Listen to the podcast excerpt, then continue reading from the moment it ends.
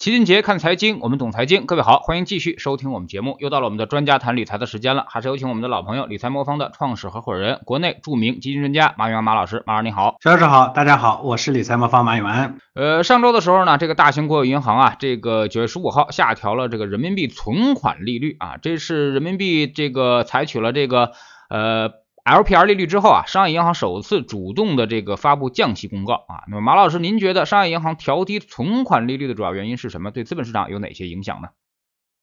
呃，大家都知道，现在咱们那个存款利率呢，其实是银行的自主权比较大，所以呃，理论上说呢，是银行有有权的自行进行调整的。那对于大多数投资者来说呢，呃，降低呃存款利率呢，肯定觉得对股市是利好，因为利率越低的话，从银行流出去的资金也就越多。呃，现在大家都知道房地产整个还不景气，所所以流出来的资金呢，那只能流向股市，所以这个逻辑基本上是没错的。呃，那很多人就会担就就会就会惊讶说，呃，为什么这个掉下去以后呢，没有刺激起来股市？呃，因为它这个逻辑虽然对，但过程没有那么简单。我先来解释一下，为什么银行会降低存款利率？呃，如果不考虑其他的各种乱七八糟的因素的话，单从商业行为上来说，银行呢是一个靠吃利差。呃，来挣钱的这么一个货币中间商，我们都知道 LPR，尤其是长端的利率之前呢已经有下调，呃，那么就说明呢，银行放出去的贷款，它能获取的利息呢，其实是在降低的。这么一来呢，如果银行给储户的呃存款的利息要是不变的话，那么银行的利润就会被压缩。所以呢，银行它本来就有动动力啊，去降低银这个储户的存呃存款利率的这个有这样的一个动呃动机啊，那。储户在银行的存款的利率下降，呃，再对比一下通胀，是吧？他就能切身的感受到钱放在银行里头呢，它贬值的压力是很大的，所以这个时候呢，资金呢就会从银行跑出来，那市场中的资金水位就会升高。那但是银行资金流出来呢，它不一定会一定会向流向股市啊，因为如果有其他的市场收益比较高，像前些年我们的房子，呃，这个收益比较高的话，大量流出来的钱首先是进入房地产市场的。但是现在呢，因为这个房地产行业江河日下，这大家都能看得到的，所以资金呢那就只能流到股市里头去。所以这个结论我觉得是没有问题的。但是资金流到股市里头呢，它不是一个一嗯这个一蹴而就的一个过程，它其实还是要有一些基本的条件。这个条件呢，一个呢是基本面，一个呢是信心。呃，从经济基本面上来说呢，一到八月份我们的基础设施投资的增速还是比较平稳的，但是呃房地产的表现确实很差，呃那呃这个另外呢，呃出口呢其实也受到一些拖累，那么呃所以因为国外呢很多地方都已经放开了嘛，我们在疫情期间获得的红利在消退，呃另外确实也是因为国外的这个加息压制了部分的消费需求，所以我们的出口呢有些影响。嗯，不过这都是过去的数据了，在市场里它已经有所反应，所以之前我们其实经济的下滑的趋势还是比较明显的，但是目前看起来呢，这个下滑趋势开始变得平缓。呃，八月份的消费数据其实是开始上升了，所以这个呢，我认为是经济基本面开始逐步向好的一个体现。我一直讲如何看待经济真正的复苏，一个呢是要看消费数据是不是回升了，第二呢看民营企业的投资动力啊是不是回来了。如果这两点回来的话，那经济呢就企稳了。但起码我们现在呢已经看到了消费数据呢在逐步的回升。那市场为什么在这个时候还在观望呢？呃，主要还是看说这个势头能不能延续到九月份。啊，所以现在呢，其实市场相对是个比较谨慎的状态。这个谨慎的状态，呃下呢，大家呢一般就任何的利好出来，大家都会先采取呃观望的这样一个态度。这也就就是所谓的信心不足啊，信心不足呢，其实是目前的非常典型的一个状态。我觉得，呃，因为今年确实这个市场呢持续的下滑，一波三折的这种下滑，所以这种情况下呢，信心不足，这个也算算是正常的现象。但是信心本身啊，呃，不是市场涨起来的先决条件。啊，就市场只有慢慢的把那个能量消耗干净，下跌的能量消耗干净，呃，逐步的开始往上走的过程中，信心是随后恢复的，而不是说信心恢复是市场涨起来的前提。所以我我个人觉得，呃，市场呢对于这种虽然看上去是利好的信息呢没有反应，其实也是非常正常的现象。这种表明了市场现在确实也进入了一个我们所谓的到呃这个杀跌末期，到那个情绪比较疲惫的这个时候的时时候了。那现在这个市场啊，确实是非常的悲观啊。那么，尤其是最近阴跌不断，而且还缩量不断啊。您怎么解读？呃，我觉得这就是所谓的底部震荡嘛。那这个是市场的，呃，你看这个阴跌呢，是说明呢确实信心建立不起来，但是量上不去呢，说明这个杀跌的动力确实是在逐步的消呃消耗干净啊，所以这就形成了所谓的底部震荡。嗯，我觉得市场经过这么几轮的下跌以后呢，底部震荡肯定还会有。因为我们要需要一段时间来修复信心，也就是随着市场逐步的把能量消耗干净，慢慢的开始有机会出现，呃，存量资金呢，聪明资金开始有机会出现的时候，市场的信心会逐步呃这个修复。但目前呢，因为我们的投资者经历了两次伤害啊，就年初的一次下跌和这一次的下跌之后，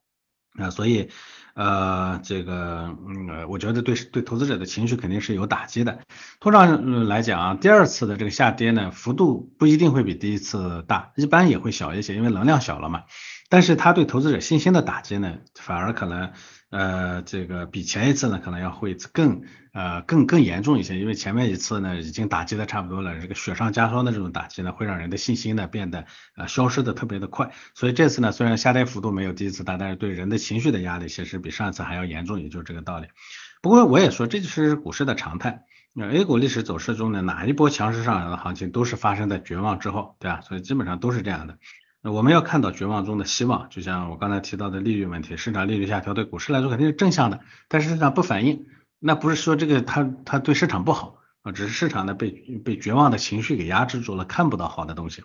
最典型的例子呢，比如说零八年我们当时四万亿政策出台以后，当时这么大的政策，其实股市开始并没有起色，甚至还持续走低啊，当时放出来的时候呢是大概两千五百点，后来一直跌到一千六百六十四点。啊，同期呢，十年期的国债收益率也是从百分之四点五下调到百分之二点五左右。结果呢，市场呢很晚呢才开始反应，当然反应起来以后呢，一零九年的全年的收益就基本上翻了一个番。所以我觉得市场对呃利好的信息不反馈，这非常正常啊。但是当这个这个时候呢，我也说，对我们啊精明的投资者来说呢，我们就应该啊就应该逐步的开始放开胆子了啊。另外，比如说一三年的时候，我们当时十年期国债收益率已经升到四点五，随后开始下调。一六年底降到二点六左右，那市场利率刚开始下调的时候，市场也是下滑的，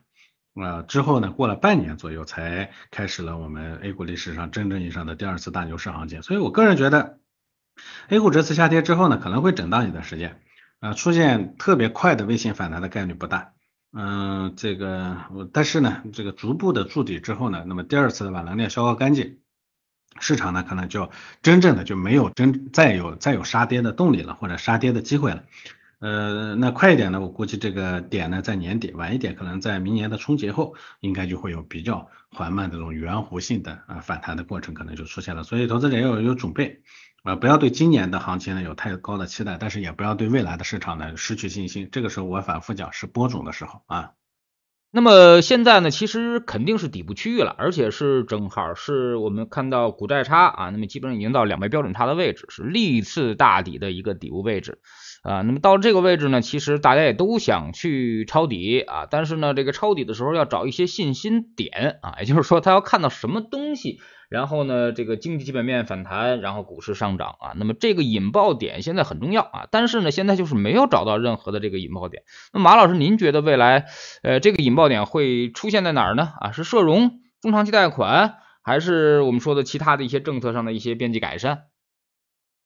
其实我觉得呀，这是投资里头比较难做的地方，就是其实我们大家都知道，现在呢是相对的底部，嗯，但是呢，嗯，这个市场呢真正的涨起来呢，它可能要。嗯，市场最终的涨起来，内在的原因是因为，呃，这个绝望的情绪呢，把杀跌的动力呢，全都消耗干净了，没有人再愿意卖，也也没有人能卖了。这个时候呢，但凡去交易的，基本上都是买入的啊，都是看多的资金，所以这个时候呢，市场才会，呃，所以我们往往说是，呃，这个行情呢，从绝望中起步就是这个原因，它并不是说谁给了你希望，是因为没得绝望了，这是基本的逻辑哈。在这个基础上呢，我们再来说什么去引爆，我个人觉得呢，这一次呢，可能很难见到像上一轮的回头的那那那种是吧？呃，说这个政策底已经完成是吧？呃，这个资金面呢持续宽宽松，然后呢，我们的政策层面上又给了很多的呵护的这个信息出来，那么把那个上一轮的反弹呢这个给引爆了。我觉得这次很可能见不到这种情况，因为能量消耗的差不多的时候呢，市场的自发的它自己就有恢复，所以这个过程中呢，我想不会有一个不会有一个发令枪一样的东西告诉大家说，哎，我现在机会来了，大家都可以往往前走了。所以这其实也是投资比较难做的地方。哎，长周期的机会是是显而易见的，但是人不能总靠着对长周期的期望活着。那我们又看不到当下呢有什么明确的发令枪，能给我一下子把血充足了是吧？把这个希望呢一下子给打足了的这种，所以这个过程中的煎熬它就是必然的。嗯，比如说拿现在的市场点位，上证五零指数呢已经跌破了今年四月份的低点，估计很多投资者呢赔的钱比今年四月份的时候可能多了一些。那么如果市场再跌百分之十啊，我估计很多人呢可能就完全忘掉了说未来的这个市场的机会了，那只剩到眼前的这种这种压力了。所以我还是这么一个逻辑，不要期望啊，或者不要盯着，还是呃还是盯着说在这个时时候呢，我们寻找一个什么样的发令枪，还是要选择说，如果再跌百分之十，我能不能扛得住，我还能不能留在这个市场里头？我觉得。这个呢才是更关键的问题，呃呃，其实这也是我反复的讲，我说要用正确的方式待在市场里头的原因。正确的方式在，呃，市场涨的时候，往往正确的方式它不能给你带来更多的钱，但市场跌的时候呢，正确的方式它能帮助你更好的留在市场里头，而留在市场里头才是这个这个理财行为的关键。那你看我们理财魔方的客户也是好很多，我们都知道今年市场上不少的明星基金的管理规模其实在大幅度的下降。很多当然有这个整体行情下跌的原因，也有投资者赎回的原因，但我们的客户就好好很多，因为他们选择的这个组合基本上波动都在自己的承受范围内。然后呢，我们也持续的让大家呢要有长期持有的信心，产品和大家的期望呢是一致的。这种情况下呢，其实很大家呢其实相对是比较淡定的。呃，我我们你看我们那个全天候组合，七月呢我们全天候组合十个组合平均收益率呢是负的零点九九。八月份呢是负的一点七八，这个比同期的市场基准肯定是要表现好很多了，所以这个我觉得对投资者的信心呢才是一种真正的保护。那至于说真的是什么时候，呃，市场呢会翻幡然向上，这个呢，我觉得我们我我实在是没有办法去去赌这一点，因为一定要理解，呃，市场的信心没有的时候呢，很多的信号它会失失灵，这个失灵呢就是说你给了。明明能让市场真正涨起来的信号，就即便是像零八年的四万亿那种明确的信号在那个地方，大家都会选择视而不见。所以这个时候我们不能简单的用啊用理性，嗯用这个方式呢去判断啊什么指标向上。比如说对我们来说，如果呢我们看到这个呃经济的基本面数据，比如说消费数据呢持续的向好啊，八月份不错，九月份如果再不错，十月份也不错，是吧？嗯，如果呢，我们能看到我们现在影响着呃经济的基本面的这个疫情啊等等一些政策呢会有松动，那如果要看到这一点的话，理论上那就是应该是发令枪，但是真的会是发令枪吗？我相信这些政策一旦真真的信号出现，很多人呢也会在犹豫豫中错过最好的这个呃错错过最好的机会啊，所以我反复的讲，你现在的这个这个时候还是应该反思自己的呃方式，假如市场再跌百分之十，你还能不能在里头能待得住？嗯，但是也有人会说啊，说反正现在市场机会还没来，对吧？呃，我能不能先空仓，等市场底部我再把筹码接回来，或者说像肖老师说的，我们看到什么信号的时候呢，我再接回来。呃，但是每次市场行情不好的时候都有类似的问题，我的答案呢是不要这么做，因为市场的底部确实没有人能猜得到，市场的反弹机会你也很难会猜得到。嗯，这种情况下，而且但是但凡反弹开始，有可能速度快到你就接你你根本就没有没有能力抓住的程度，所以呃，我建议大家不要做这个过于鸡贼的想法。这个资本市场上它就是这样，过于鸡贼的人往往都是最后呢是筹码呢丢的最快的人啊。在这个市场上呢，呃，资本市场呢，他说他奖励聪明人，嗯，但他不奖励鸡贼的人。但是他也同样奖励那些心性比较坚韧、能忍得住的人啊，我觉得这是一个基本的逻辑啊。嗯，其实呢，呃，最近最这个痛苦的一件事啊，就是当时在做组合配置的时候啊，包括跟一些呃这个投资者也在强调啊，那么比如说做他们的这个呃财富管理啊，或者说是这个咨询的时候啊，我也会不断的问大家说，你到底能承受多少损失，多少能能承受多大风险？很多人说啊，百分之二十没问题啊，百分之三十也行啊，百分之四十我也能拿得住啊。但是其实呢，最近市场啊，按照我们的这种理念啊，那么给大家的做的这些模型来看，其实也就跌了不到百分之十。但是大家其实已经开始这个，我们就叫做鬼哭狼嚎也好，这个哀声遍野也好啊。其实不知道马老师您那边有没有出现过类似的情况，就是说自己。认为的就是盲目自信啊，认为的这个风险承受能力要远远大于实际的风险承受能力。呃，这个呢当然是非常正常的一个现象啊，因为在行为金融学里头对对这种呢确实是有一个明确的定义叫盲目自信，所以我们理财魔方呢是从来不相信或者说不简单的依靠投资者自述的说我能承担多少的风险，这个我们也讲说风险承受能力只有在风险真正出现的时候你才能呃真正的测出来。呃，如果说平时呢，在风险没有出现，风险这个东西它不像收益，它没有个明确的，嗯，这个人人们对它没有个直觉的感受，啊，所以当它没有出现的时候，你完全是凭想象，啊，就像很多人呢，这个没见过那个，呃，这个夏天的那个山洪爆发的时候那个溪流。啊，就总觉得现在平时那个溪流呢，这个潺潺流水非常舒适，对不对？说那个洪水来，它又能怎么样？确实呢，山里头的洪水看上去来的时候呢，其实量都不是很大，但是实际你站在那个中间，你试一下，你看上去非常小的那几股水流就足够把你冲的，你根本就站不住。这其实跟这个风险的爆发呢是一个道理。嗯，所以我们的基本逻辑是我不我我一般不简单的采信投资者自己说的，当然。我们知道现在的这个呃很多机构啊，它出于呃合规的要求，作为作为出于自我免责的要求，他就觉得你说的，反正你最后能不能承担起，那是你的问题，你说啥我就给你做啥。这我们一直讲，这不叫站在客户立场上解决问题。我们的逻辑是，你说了，嗯，我我我我记下来。但是呢，我们会根据你的行为呢，再帮你持续的去做测评，来了解你真正的风险承受能力是多少。你比如说，你说啊，我能承担百分之十五，那其实我们测下来，你可能也就承承担个百分之六到七。那我其实是最终呢会呃引导你按照百分之六到七来做，而不要按照百分之十。当然了，一般说能承担百分之十的人呢，他因为他在说那个百分之十的亏损的时候，他根本没有概念，他看到的是百分之十的亏损能带来的那个后面那个收益，他觉得那个收益我才满意。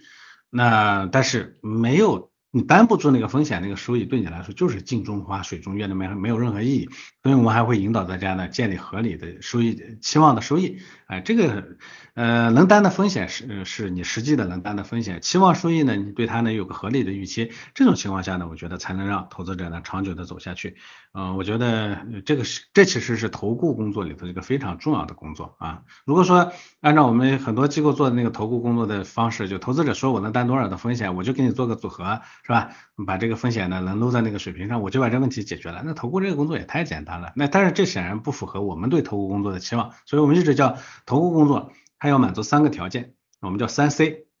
投资嗯叫客户立场，我前面讲的这个真正的了解你能承担多少风险，而不是说你说多少，反正我没责任，那我就按这个来做，这不叫客户立场。同时呢，我们第二层呢叫个性化定制，就是要针对你个人的情况来做定制。那此外呢，我们还有个伴随式服务，就是帮你把那个你能实际担的风险这个事情，慢慢的教讲给你听，你让你能理解。同时呢，它能带来的收益呢，让你也自己心里有个合理的预期，而不要有过高的预期。这个呢叫伴随式服务，这三者呢共同构成了我们三 C 服务啊，其实就这个意思，嗯。嗯，那么有些投资者确实抗压能力是比较强的啊，那么您建议这些抗压能力比较强的投资者该如何操作呢？呃，抗压能力强呢，它也来自于两方面，一方面呢，确实有些人呢是心性比较坚韧的，对吧？呃，这种投资者呢，按照目前的这个情况来说呢，这个你完全没必要去担忧，对吧？因为你本身抗压能力强，你也不在乎，对吧？呃，但是有些投资者呢，其实不是真的抗压能力强，是因为他手里头仓位特别轻。嗯，这两者呢，其实前者呢是真实的抗压能力强，后者呢是因为这你不是你能扛得住，是因为就像嗯这个呃这个这个这个磨盘压在你身上，你其实是扛不住的，只是因为你只生了个支架在里头，那磨盘压不着你，所以呢你觉得你的抗风险能力强，我觉得这两者要分开来对待。对于前面实际的风险抗风险能力比较强这种人来说呢，目前的这个情况下，应该持续的再去再去加仓，而不是减仓啊，这是毫无疑问的啊。如果你的资金已经基本上打满在里头了，你就静静待着就行。如果你还没打满，那就慢慢的去加进去。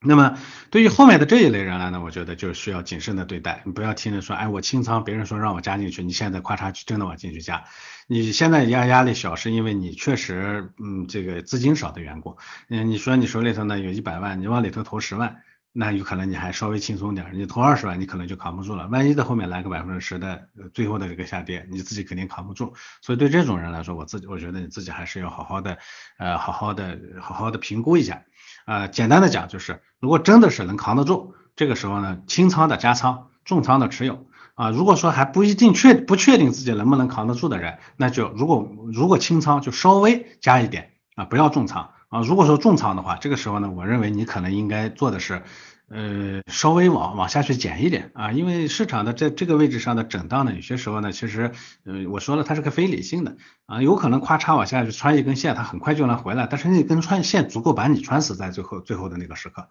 那就我们就没意义了，我们变成代价了，对吧？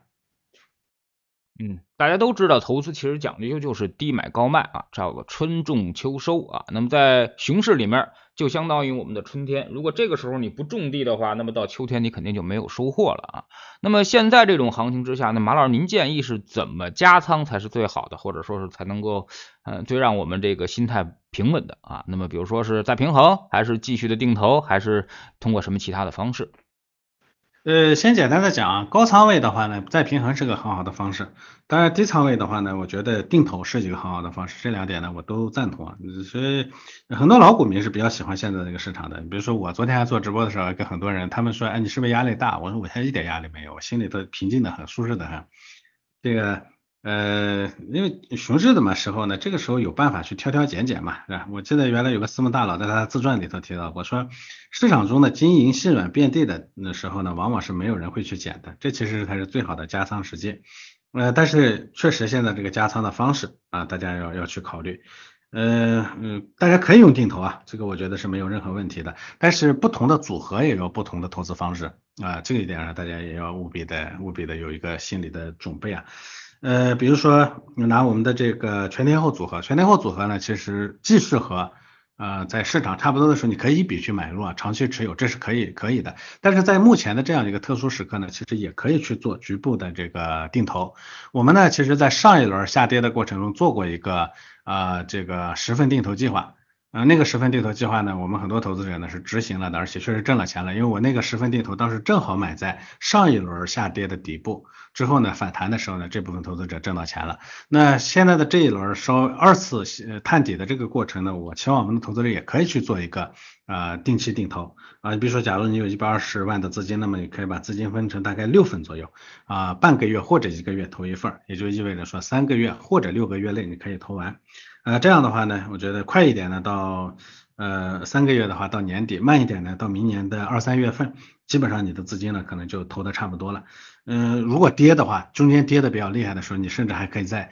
啊多加点注，多多加一点资金进去。这样我觉得按照这个模式，最终呢啊你可能收益呢会比啊简单的这个在这个时候呢呃去。呃，去去，反正你不投肯比不投肯定会好很多啊。一笔投入呢，它的风险点就在于有可能你还你你不能投到那个圆弧形的底部上啊，而且心理压力比较大，所以我建议用这个方式。那我们的呃这个股债平衡组合，其实你也可以用同样的方式，因为股债平衡组合虽然它是个相对收益策略，但是风险水平呢跟这个呃这个全天候组合呢其实是同等级的，是差不多的啊。当然，对我们的低估值智能定投来说，那你就继续坚持你的定投，因为现在在估值区段，所以你每一次定投的时候，它本来就会啊在以往的呃平中性份额上会给你多加半分啊，所以这个呢，我觉得几种方式都是可行的。好，非常感谢马老师今天做客我们节目啊。其实老齐也可以跟大家多说一句啊，因为我们不是最近做了基金嘛，那我们的策略就是把我们现在五成的仓位啊加在左侧啊，那么就说越跌越买，然后呢留百分之二十的仓位啊，那么放在右侧，也就是说，呃，这百分之二十等到市场涨起来的时候再越涨越买啊。所以说，其实呢，在底部区域来说啊，可能左侧和右侧同时加完了之后，你会发现成本其实好像差不太多啊。但是呢，它可能会对你的心态会产生比较好的影响啊，因为你始终认为你手里还有百分之二十的钱攥着啊，这样的时候你其实是不太慌张的，甚至你可能会心态产生微微的变化，甚至希望它跌得深一些。这样的话，你拿到的这个筹码就会更低，甚至你希望它快速的下跌，然后快速的反弹啊。那么这个时候心态还是会相对更好一些啊。不知道马老师原来也做过私募啊，不知道您您之前有没有过类似的一个心态或者是好的调节方式？是的，是的，嗯，我们因为做私募呢，嗯，通常呢我们会做一些左侧的操作，所以确实这种操作过程呢会让人比较愉悦和舒适。这个呢，我反正无论是做做什么吧，呃，做私募公募的这个业务呢，因为我更多的要考虑普通投资者的心态，所以我左侧呢会做的少一些，右侧会做的多一些。啊，因为呃左侧呢做了以后呢，有一段时间里头你会稍微煎熬一些，但是到后面以后呢，你会过去那个点以后，你会变得极其舒适。人的愉悦来自于两方面，一一方面呢是来自于自己跟自己比啊，我打败了自己，我我我我我做了一个正确的决策。还有一个呢是跟别人比，我打败了别人。哎，这人的这个动物啊，有时候很奇怪的，打败别人比打败自己还要开心，对吧？你会发现。这个愉悦呢，都建立在战胜别人的基础上。左侧呢，它往往会带来的是这种愉悦，但是右侧呢，其实是带来的是后面的这种啊，就是打败了自己的这种愉悦。它两者呢不太一样，嗯，但是呃要看自己的这个自己的自己的情况啊。啊，私募呢，因为很多投资者呢，相对。嗯，更资金量更大一些，它风险承受能力更高一些，所以呢，左侧做的稍微多一些，我觉得是可以接受的。那公募的客户呢，有很多呢，资金量小，它风险承受能力偏低，啊，对市场在末期的时候呢，它会缺乏一些正确的认知，所以这个呢，我们会右侧会做的稍微多一点啊。好，非常感谢马老师啊！我们最后还是说一句话，叫做相信，所以看见啊。悲观者只会收获正确，而乐观者呢，最后才能收获财富啊。所以我相信国家啊，相信未来肯定会越来越好，所以我持续做多啊。如果你不相信了，其实我也不想说服你什么啊。成年人的世界呢，就要懂得为自己的最后的结果啊负责就好啊。那么我们其实也可以反过来说一下啊，那么就是说，你如果从做空中啊，或者说是你。持续的看空中啊，你看看你能收获什么？如果把这点其实想明白了，那答案也就不言自明了。非常感谢马老师，再见。好的，再见。